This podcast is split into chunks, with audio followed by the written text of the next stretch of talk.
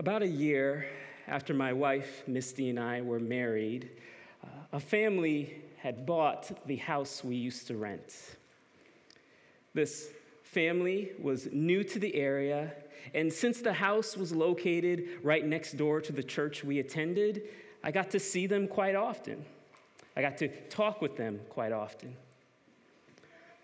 One day, I looked after leaving church, and that family had a trunk full of tools and building supplies. As the weeks and weeks went on, I would see the husband going through the house, fixing different things, renovating the, the one room at a time. And so, after a few months, I stopped in front of their front yard and I wanted to see like what had changed since they started. Well, they caught me looking at their house. and they excitedly called me over. And so we, we began this conversation. They were more than happy to show me some of their plans, what they would do, what they would fix, what they would add on to the house. And as I looked at their plans, because they actually had it all printed out, I had to wonder, like, how is he doing this? And so I asked him, I was like, did you, before you moved to this area, were you the type who renovated houses for a living? Is that what you were doing before? And so this makes sense. Well, he laughed and he said, No, no, I was just a professor at a university. But we, since we were married, really wanted to fix up a house for our family. And so this is what we're doing. And besides, there are plenty of do it yourself videos and blogs online, so I should be fine. Well, I couldn't help but to smile. I definitely thought he was underestimating the difficulty of their project, but just looking at this, their heart, their eagerness to take on this task, it just made me just smile and commend them for it. We see an example of that in this text today. We see willing eagerness as the Spirit led Paul and Silas and Timothy to a Macedonian town called Berea. If you are joining us for the first time, we are more than halfway through this sermon series in Acts.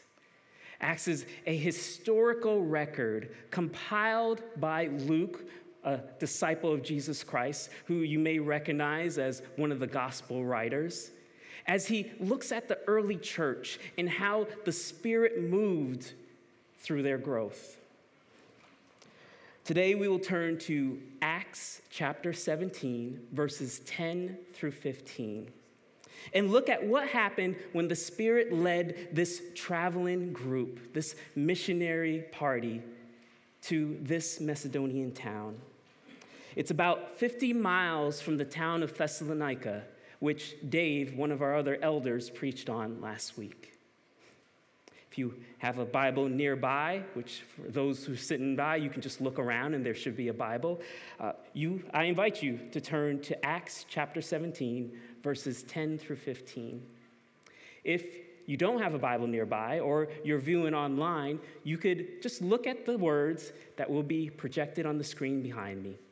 And of course, if you just prefer to close your eyes and listen, I will sing or I will say these verses aloud. I'm not going to sing them, I will read them aloud. I'm not going to do that to you. All right, Acts chapter 17, verses 10 through 15 reads The brothers immediately sent Paul and Silas away by night to Berea. And when they arrived, they went into the Jewish synagogue. Now, these Jews were more noble than those in Thessalonica, for they received the word with all eagerness, examining the scriptures daily to see if these things were so. Many of them therefore believed, with not a few Greek women of high standing, as well as men. But when the Jews from Thessalonica learned that the word of God was proclaimed by Paul at Berea also, they came there too, agitating and stirring up the crowds. Then the brothers immediately sent Paul off on his way to sea, but Silas and Timothy remained there. Those who conducted Paul brought him as far as Athens, and after receiving a command for Silas and Timothy to come to him as soon as possible, they departed. These are six verses, and yet there is much for us to look at. To help us understand this passage, I'm going to look at three provisions that God shows us through this account. Three things that we find in this text that God provides. First, God provided a new opportunity to exalt or promote his word. Second, God provided eager hearts to examine or investigate his word. And third, God provided able servants to encourage or nurture the receivers of his word. Again, God provided new opportunity to exalt his word, eager hearts to examine his word, and able servants to encourage the receivers of his word. First, the new opportunity. Now, to understand the new opportunity and what happened next, we need to actually look back at the previous passages. So, just quickly, earlier in Acts, while in Antioch, God placed on Paul's heart the desire to revisit some of the towns that he and Barnabas had first proclaimed Christ to during their missionary journey. Now, while Barnabas heads south to Cyprus, the Lord gives Paul a vision to come to Macedonia, a new area to proclaim his word. And so Paul heads west to new towns, to new people. He took with him a disciple named Silas, and later on, he meets and is joined by a young believer named Timothy. Last week, Dave preached on their travels to Thessalonica and what happened there. Uh, when they reached Thessalonica, they stopped at a Jewish synagogue and they started to preach Christ in that synagogue. And while some believed, a mob threatened them to do harm and to attack that budding church. In fact, we closed last week with a almost citizen's arrest of Jason and some other of the new believers. The last verse we looked at, it was only because the city officials were paid off that Jason and those believers were even released from prison. And so we come to this week's passage.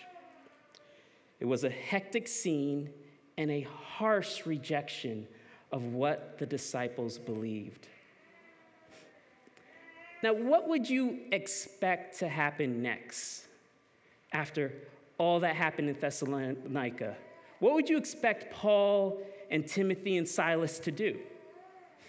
Perhaps you would, you would think that they would start to lay low for a couple of weeks. Maybe they would go back to Antioch, where, where you know, they have friends, they have people who, who be able to give them safe passage and, and be able to stay there for a while while they regroup.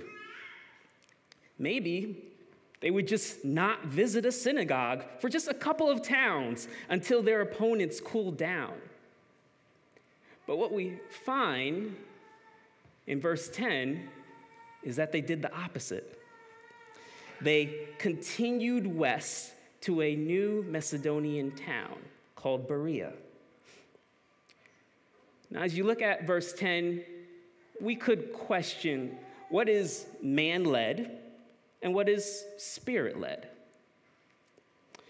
On a surface reading of the text, it's the new believers in Thessalonica who quickly send the missionaries away for their safety. But as we read on, it's clear that it was God's providing an opportunity for his word to be proclaimed to another audience. In fact, we read that as they arrive in Berea, one of the first places they go to is, surprise, surprise, a Jewish synagogue. Now, you may wonder as you take a look at that are Paul, Timothy, and Silas gluttons for punishment? Did they not learn anything from what happened in Thessalonica? I mean, Berea is only about 50 miles away. How different could these people be from those in Thessalonica? How different could the situation be for them there? And yet the disciples trusted that the words of Christ and the mission that he gave them was true. In the gospel accounts, when Jesus first sends the 12 apostles out to proclaim the kingdom of God, what did he tell them to do? Luke 9 shares these words from Jesus And whatever house you enter, stay there, and from there depart. And wherever they do not receive you, when you leave that town, shake the dust from your feet as a testimony against them. And after the 12 apostles departed and went through the villages, preaching the gospel and healing everywhere. You see, in verse 10, Paul is following a similar custom. He enters a town and goes to where there should be willing hearers, a house of God. And if the gospel is received, he stays longer to nurture that community.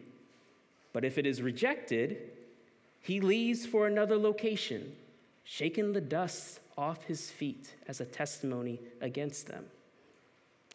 And then he repeats the cycle. This pattern doesn't seem complicated, but in fact, it is fully dependent on God's leading. It's fully dependent on the Spirit telling them where to go and who to talk to. For just like today, we can't be sure that our next location will have those who are willing to hear about Jesus the Christ. And yet, like the Apostle Paul, we can go. We can go and proclaim these truths. We can go and proclaim this doctrine of Christ to others when an opening is provided. And so the three missionaries enter Berea and they found something different when they went into that synagogue. They found an abundance of willing hearts.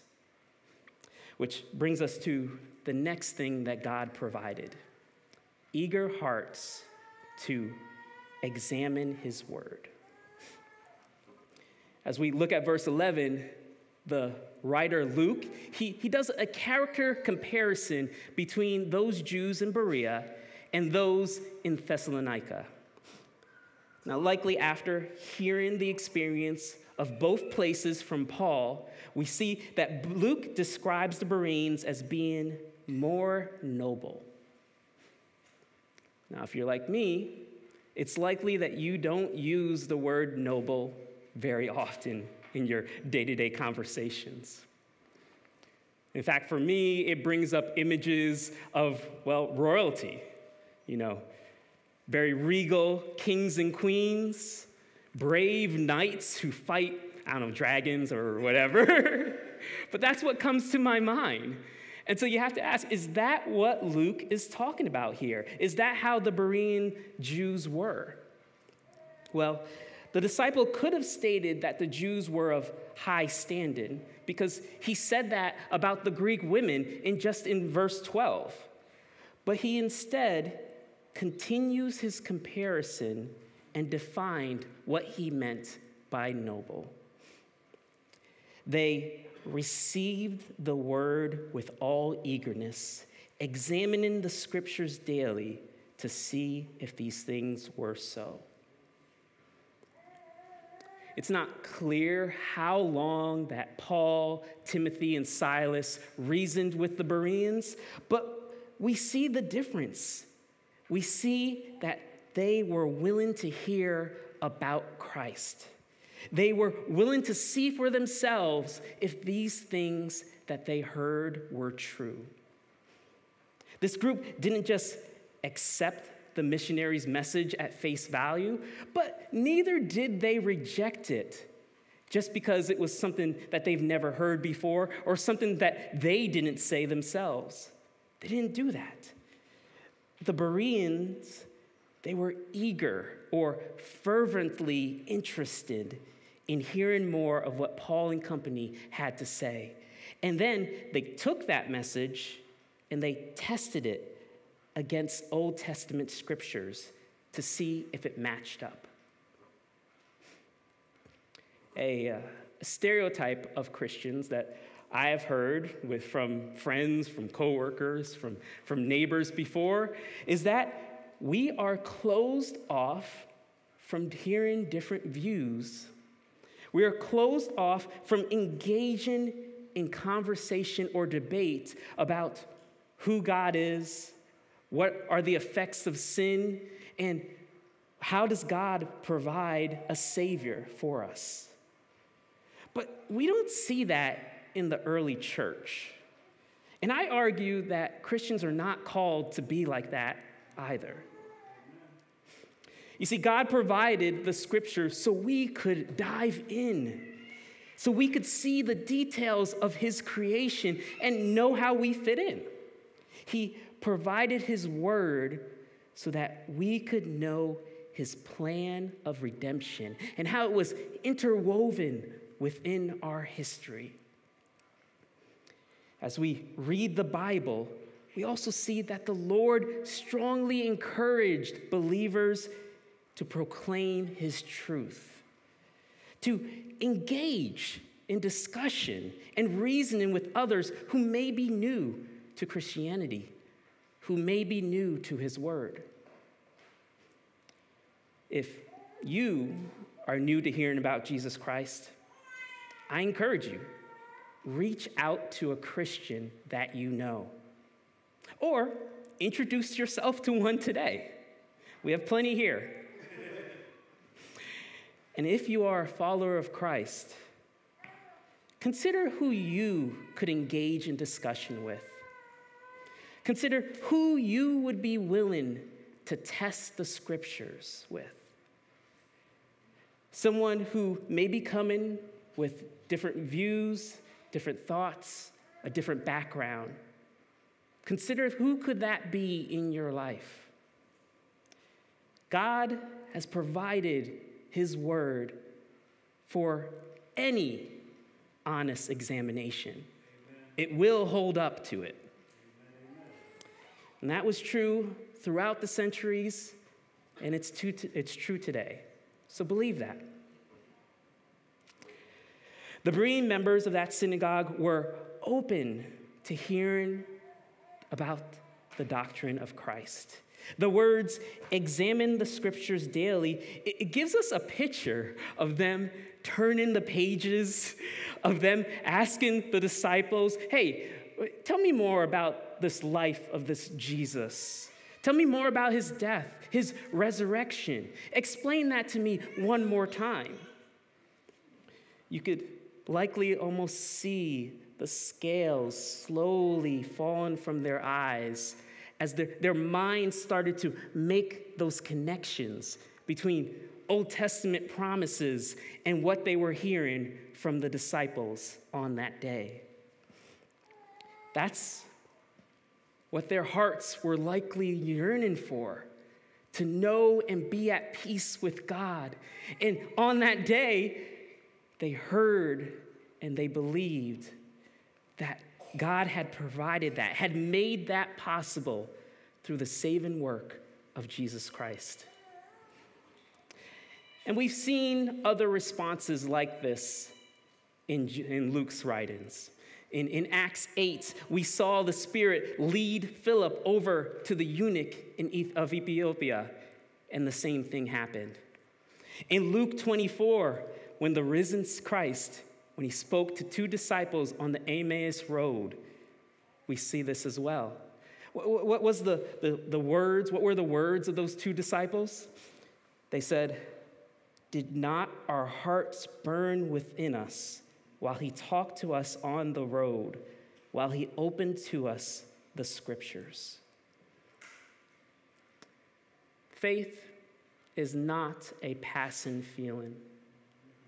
Trusting in Christ does not mean that we, we just throw out our brains. It's quite the opposite. For Christ came to fulfill what was written in the scriptures. He came to provide a light so that the scriptures could be rightly understood. And in Christ, we find this answer How does a holy God defeat sin? In Christ, we see God's plan to bring salvation to the whole world. And in Christ, we see both Jew and Greek coming together as a people of faith. In verse 12, we read that many of the Jews believed. And not just the Jews, but many Greek women and men of high standing. These people were, where these Greeks were attending the synagogue. They were interested in hearing the Jewish scriptures. A short time ago, Paul and company were in Thessalonica. Again, we heard about that last week.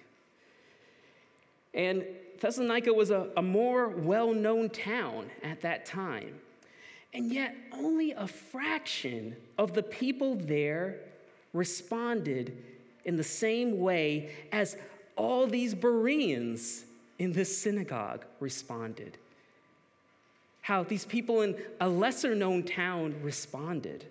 In fact, the reaction was so great that it wasn't long before word got around, before the news of what happened reached Thessalonica.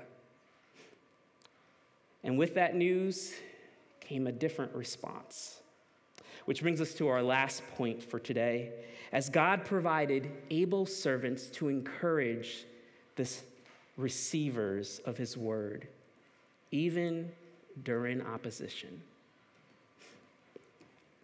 Now, it's not clear in, from the text how long it took for someone in Thessalonica to hear that Paul and his company were preaching Christ in Berea.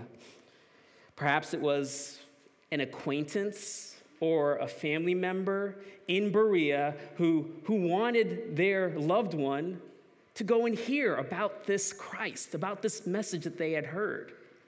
Maybe the Jews in Thessalonica, they were just passing the word around. If you hear about this Paul, if you hear about someone talking about this Jesus Christ, hey, you let us know. We're not sure how that was how that came about. But either way, the response is basically a repeat of last week. They were filled with envy and jealousy, which brought about continued sinful actions. We see throughout many points in the Bible that Satan and sin have a way of motivating mankind to extreme lengths just to reject his word. The disciples' opponents, they traveled the 50 miles with the intention to harm Paul, with the intention to stop what he was proclaiming. And to do that, they weren't very creative about it. They just used the exact same rhetoric we saw in last week's passage. They accused the disciples of acting against the law. They, they were saying that they were attempting to bring about trouble, that they were troublemakers, and this would cause a reaction from the current leadership that would not be good. They said this party was telling lies, that you should get rid of them. And the scene in Berea, it almost ends exactly as what we read in Thessalonica. In fact, if Luke didn't include verses 10 through 13, I'm pretty sure none of us would even have blinked an eye. We wouldn't have noticed that there was any gap in this account. But let's look again at verses 13 and 14. Though the new believers in Berea sent Paul away, with some of them traveling with him, Silas and Timothy remained in that town.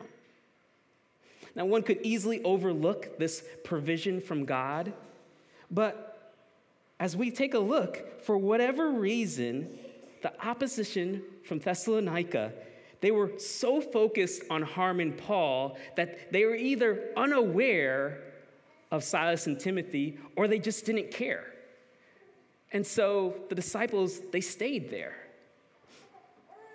The result, they had greater opportunity, they had greater time to nurture the believers there.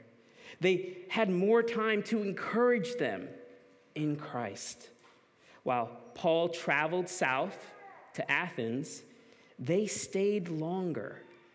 They took advantage of the opportunity, the opening that God gave them. And they stayed. They stayed until Paul had sent word back with the Berean believers that went with him for Silas and Timothy to join him in Athens. Now, we don't know how long that took for, for the word to, to join him in Athens took, but in some ways, we can know the desire of Paul's heart when it came to the Macedonian churches. We can read about this desire in his first letter to the Thessalonians. In it, it reports that Paul was concerned that the Macedonian churches would be tempted away from following Christ. He was concerned that there would be affliction that came to them. And so he sent Timothy back to go and visit those churches in Thessalonica, in Philippi, in Berea. And he also sent Timothy over there to establish and exhort the believers, to remind them that these afflictions, no matter how severe they seem, they should not deter their faith. For it was during oppositions that the Spirit led Paul, Silas, and Timothy to them to proclaim the gospel. It was during opposition that Christ was heard by this group and they believed. And as Timothy later returned to Paul, delivering the report of their sustained faith, Paul responded with joy and thanksgiving. 1 Thessalonians chapter 3, verses 6 through 7, Paul wrote, But now that Timothy has come to us from you and has brought to us the good news of your faith and love, and reported that you always remember us kindly and long to see us as we long to see you. For this reason, brothers, in all our distress and affliction, we have been comforted about you through your faith. This same sentiment is shared by us here at Beacon as we commissioned a small group to go over to Turkey to encourage and to serve with our sister in Christ and missionary partner, Susan. What do we hope will come from their travels? What do we hope to hear when they return? We hope to hear that God provided a new opportunity for them to proclaim Christ. That God provided eager hearts that were willing to examine His Word. And that God provided an opportunity for them to encourage the able servants that are in Turkey who are regularly sharing the gospel with those people groups in that area. And as the team returns this coming week, we desire to hear what is the Lord doing among the people in that area? We desire to hear of the steadfastness in faith of our brothers and sisters in Christ in Turkey. We desire to hear how is Susan doing as well. And so, as we wait for their return, let's continue to pray for that group. Let's continue to pray for our brothers and sisters in Christ in Turkey. And let us look forward to hearing what God is doing, not just there, but around the world. So, what do we do with this passage? How do we respond? How do we apply it? Well, if you are new to Christianity, if you have not placed your faith in Jesus Christ as your Lord and Savior, I give you this sincere invitation. Come and examine the scriptures with us. Come and take advantage of the resources that God provides through the local church. If you do not have a Bible of your own, let us know. We will give you one as a gift, no cost to you. If you are interested, continue to come and join us for these weekly gatherings. Of course, the Sunday service, but also our Wednesday night Bible study, which is also located here, and we will also have opportunities online.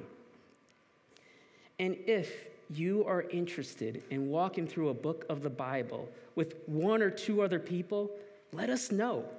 Fill out that request on the connection cards that we talked about earlier. Either myself or one of the elders, we will respond back to you because we do want to examine the scriptures with you. So let us know. For the Christians present or viewing online, I give these three encouragements to you prepare pray, and persevere? Are you being prepared through the daily consumption of God's word? Are you one who has been saved, examining the scriptures with noble eagerness? You know, it's a shame when I read studies that say that over a quarter of churchgoers only read their Bible during the weekly service. It's a shame. And if that is your cadence, I encourage you remember the gift that God has given you. Remember that because of what He has done, we have access to His constant help. We have access to this daily bread that He has provided for our good. Do you pray? Do you pray that the Spirit will provide noble hearts in your neighborhoods, in your schools, in your workplaces? Are you praying that you would find such eagerness as what we read today among your family, your friendships? Make that a regular custom in your prayer time to pray for those opportunities within those that you know, your loved ones, your friends, your neighbors. And, Christian, will you persevere? Will you persevere to proclaim Christ even after previous attempts have met harsh rejection? Will you keep answering the call and commission that He has given us, even when you're going through seasons of difficulty? You can trust in the same God who saved you from sin, for He will be present with you as you go out and tell others that you know, others that you come across about His Word. May He provide that opportunity to share. May He provide it to share among those you know. May He provide it to share among those who you are new to. And may you take on that opportunity to share about the one who fulfills all of Scripture, about the one who God has provided to bring about salvation of the world, about the righteous King, Jesus the Christ. God with us. Let us pray.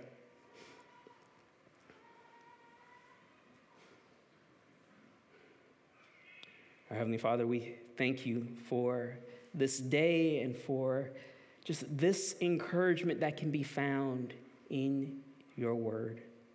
We thank you as we look in through this series in Acts, Lord, for these examples of both the, the triumphs but also the difficulties of the early church. Let it be an encouragement for us as we have seasons of triumph, but also seasons of difficulty. That even within that, that you are present and you are able to help us answer the call you have given us, to enable us to proclaim Christ to those that we interact with. And we do pray, Lord, that you, by your grace, would enable noble hearts who are eager to hear your word. Prepare us, Lord, for those conversations and opportunities. We thank you, Lord, for just this opportunity to gather together to praise your name with those who know you or who are seeking to know you. Father, we thank you for this time. In Jesus' name, amen.